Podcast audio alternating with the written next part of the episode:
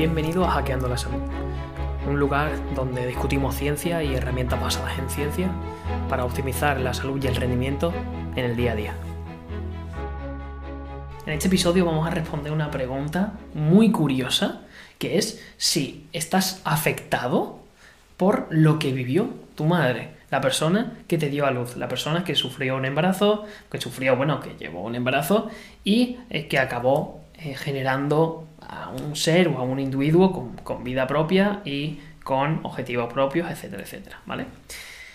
Vamos a verlo como siempre en bloques, vamos a ver una introducción, vamos a ver los estresores maternos que pueden tener, vamos a ver el, rol de los glucocorticoides en la madre, vamos a ver sistema inmunitario y estrés, vamos a ver eh, el riesgo cardiovascular cuando hay eventos estresantes maternos, vamos a ver unas conclusiones, ¿vale? Y vamos a intentar resumir este tema eh, con un nuevo artículo de revisión que, vamos a dejar en la descripción para que quede claro, porque creo que es bastante interesante ver cómo ver la importancia del autocuidado no solamente de, la persona, sino de, los padres, del árbol genealógico, es decir, que todo, digamos, repercute en, todo, en, todos los aspectos, en toda la cadena de la familia, ¿no?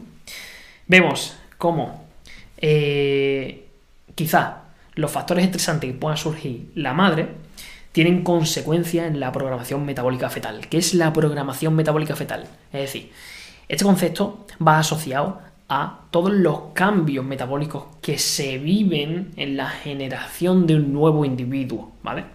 Por lo cual, si la madre está estresada, va a haber consecuencias en todos estos procesos que dan lugar a un metabolismo o a un, eh, digamos, a un organismo nuevo con actividades metabólicas correctas o no.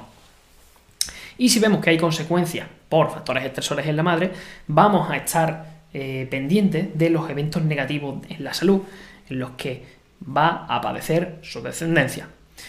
Cuando hablamos de estresores en la madre, ¿de qué hablamos en concreto? Vale, hablamos de lesiones físicas, por ejemplo, un accidente. Lesiones psíquicas, por ejemplo, eh, un, vamos a llamarlo un evento psicológico muy grande, una pérdida en el embarazo, eh, maltrato, cualquier aspecto que a nivel psicológico genere muchísimo estrés en la madre, antes de tener al hijo. Lesiones neurológicas, ¿vale? Obviamente, si cursa con eh, ansiedad, depresión, trastornos psiquiátricos, etc, Y condiciones de salud. No es lo mismo una madre sana eh, que lleve una vida saludable, que no haya tenido infecciones, o patologías graves en su vida, a eh, una madre o que, que, curse con prediabetes, que es muy típico en el embarazo, que curse con obesidad, que curse con eh, otro tipo de, patología, ¿vale? Eso también influirá en el eh, neonato. Por lo cual, estos estresores van a estar asociados, ¿vale? Todos estos estresores que puede sufrir la madre va a estar asociado a enfermedades cardiometabólicas, alteraciones inmunitarias e inflamación en el nuevo individuo a lo largo de su vida, tanto en el nacimiento como en su crecimiento. Es como una predisposición que eh, va a estar intrínseca en esa persona tras los eventos que haya pasado eh, su madre en, el embarazo. Por lo cual, para analizar un poco cómo se dan o cómo se, eh, cómo, estos factores que afectan a la madre pueden llegar a ser heredados, no heredados, sino que puede llegar a ser afectados el, el niño o niña en formación, tenemos que entender el papel de los glucocorticoides. Los glucocorticoides son hormonas lipídicas, ¿vale? Que se secretan o que gestionan el estrés, ¿vale? Cualquier tipo de estrés, el estrés físico, el estrés emocional. Nuestro cuerpo lo entiende todos los tipos de estrés como uno mismo, como eh, un peligro para nuestra supervivencia, y lo gestiona de la misma forma, a través de los glucocorticoides, ¿vale? Secretados por las glándulas suprarrenales y otros eh, tejidos. Los principales grupos corticoides, como por ejemplo el cortisol o la testosterona, se oxidan, ¿vale? La mujer también tiene testosterona, esto es importante que lo tengan claro, se oxidan por la 11 beta hidroxiesteroide deshidrogenasa tipo 2, ¿vale? Es complicado el nombre. Vamos a simplificarlo en 11 beta HSD2, ¿vale? Y así nos queda claro. Vamos a llamar esta enzima con la enzima de la protección fetal.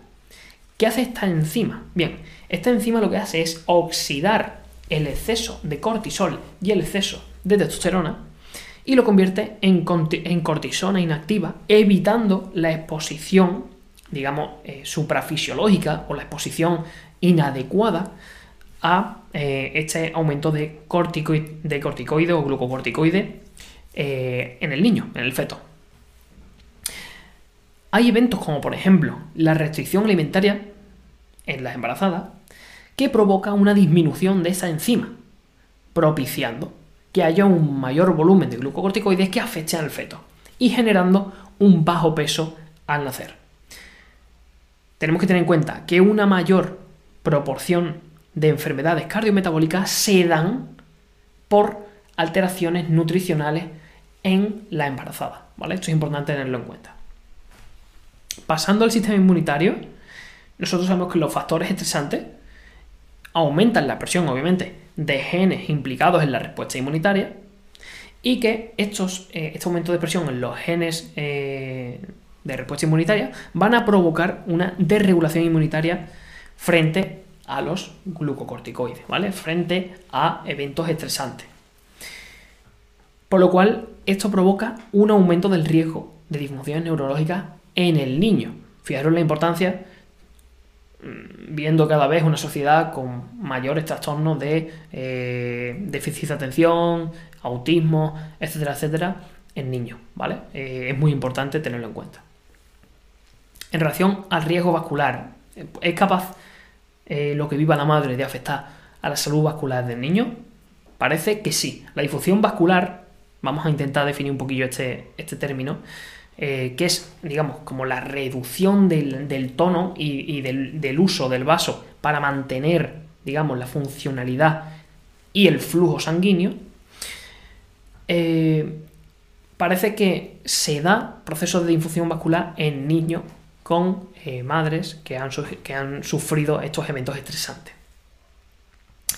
Un ejemplo de disfunción vascular es, la, la vasodilatación reducida.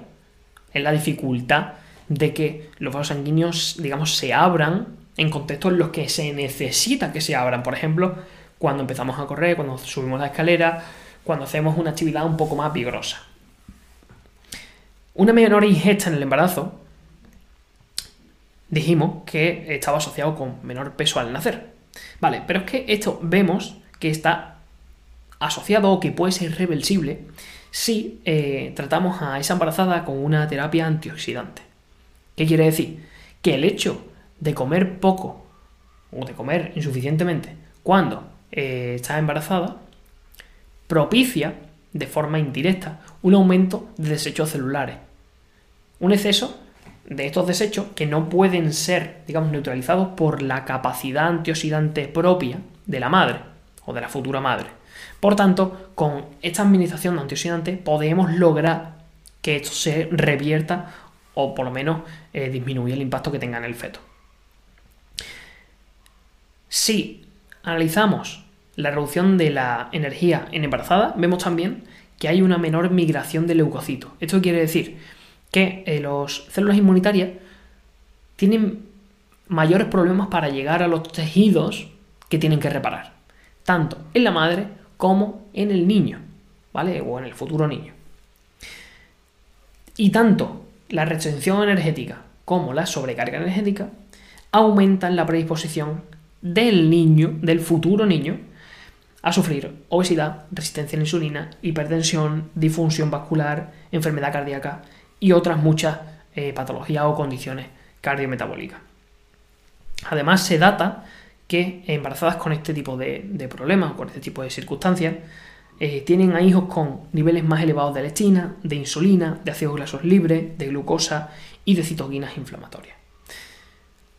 Hay otros muchos más motivos por los que el estrés materno puede dar lugar a alteraciones en el feto o alteraciones en el niño y en el desarrollo de la vida de ese nuevo individuo, como por ejemplo la hipoxia tisular, como por ejemplo eh, ese, ese aumento de los glucocorticoides, como decíamos, etcétera, etcétera. Pero como conclusión, podemos interiorizar que el estrés materno, sea de la índole que sea, es capaz de, a través de la, del aumento de los glucocorticoides, provoca una desregulación inmunitaria fetal con repercusiones en el sujeto antes del nacimiento, en el nacimiento y después del nacimiento. ¿De qué forma? Regulando de forma excesiva o de forma eh, muy baja el eje hipotalámico pituitario adrenal, que digamos que es eh, la comunicación que tiene nuestro cerebro y nuestros órganos secretores de hormonas asociadas a la gestión del estrés en el nuevo individuo. También eh, cursando con una hiperactivación del sistema renina angiotensina aldosterona. ¿Qué quiere decir esto? Provocando alteraciones en la tensión arterial del nuevo individuo. Provocando un desbalance de desechos celulares o de especies reactivas del oxígeno. Provocando una activación de los linfocitos TH18, linfocitos, digamos, con polaridad inflamatoria. Y activando los receptores de tipo TOL eh, o los toll-like receptor, que son receptores que mandan señales al sistema inmunitario para que, digamos, actúe frente a patógenos, frente a daño. Todo esto provoca un entorno en el que hay una mayor probabilidad de disfunción vascular en el neonato inducida por su propio sistema inmunitario una vez se haya separado de la madre. Como conclusiones, debemos de entender que el momento de, la concepción y el momento de la preconcepción es un, eh, digamos, es un evento muy importante en la vida y que actualmente ya hay muchas parejas, hablando no solamente de la madre, sino también del padre, que antes de eh, intentar inclusive eh, concebir un, nuevo individuo, se someten a procesos de mejora de salud independientemente de no tener ningún síntoma.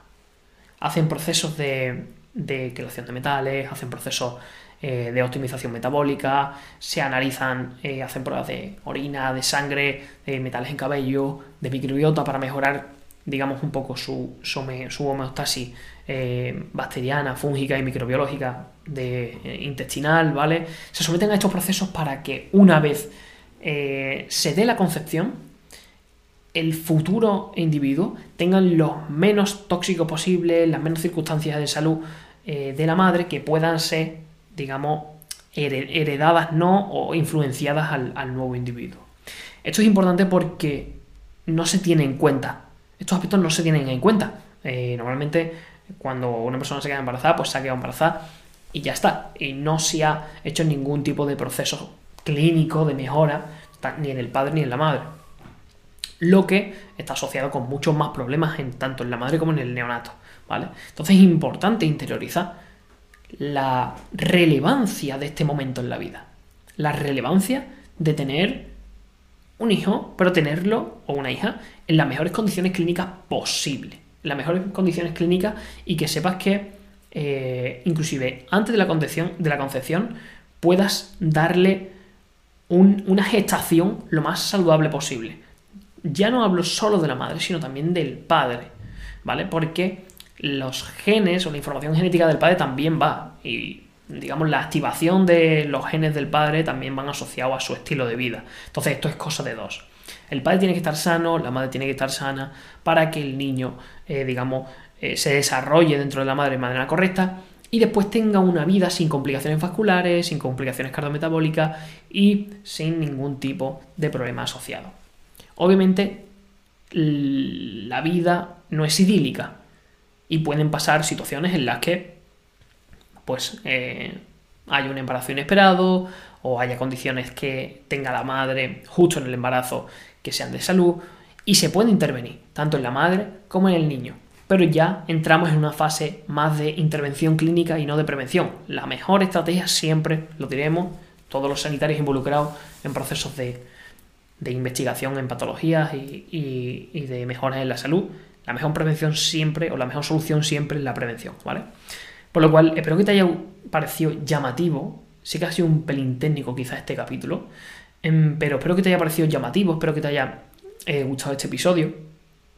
Y si tienes obviamente algún conocido que quiera quedarse eh, embarazada o que quieran ser padres, mándale este episodio, que conozcan que, oye, que hay muchos eventos en los padres que pueden repercutir en el feto, en el neonato y en la vida del próximo individuo y que hagan todo lo posible por estar en sus mejores condiciones para eh, dar luz. Y si eres sanitario, obviamente, quédate con eh, los procesos que se dan para intervenir en muchas situaciones clínicas eh, que, aparecen en consulta de mujeres embarazadas con prediabetes, de mujeres o, de, personas que van a tener un hijo y sufren condiciones en salud que son complicadas de intervenir por el simple hecho de que ya está gestando a un nuevo individuo, ¿vale? Y nada, obviamente si quieres leer eh, el artículo de revisión completo, como siempre lo dejamos en comentarios. Espero que te haya gustado mucho este episodio. Eh, nos vemos en el siguiente episodio. Eh, te deseo un genial día y si tienes como siempre dudas por comentarios, por redes sociales o por donde quieras, ¿vale? Así que nada, un abrazo enorme y hasta la próxima.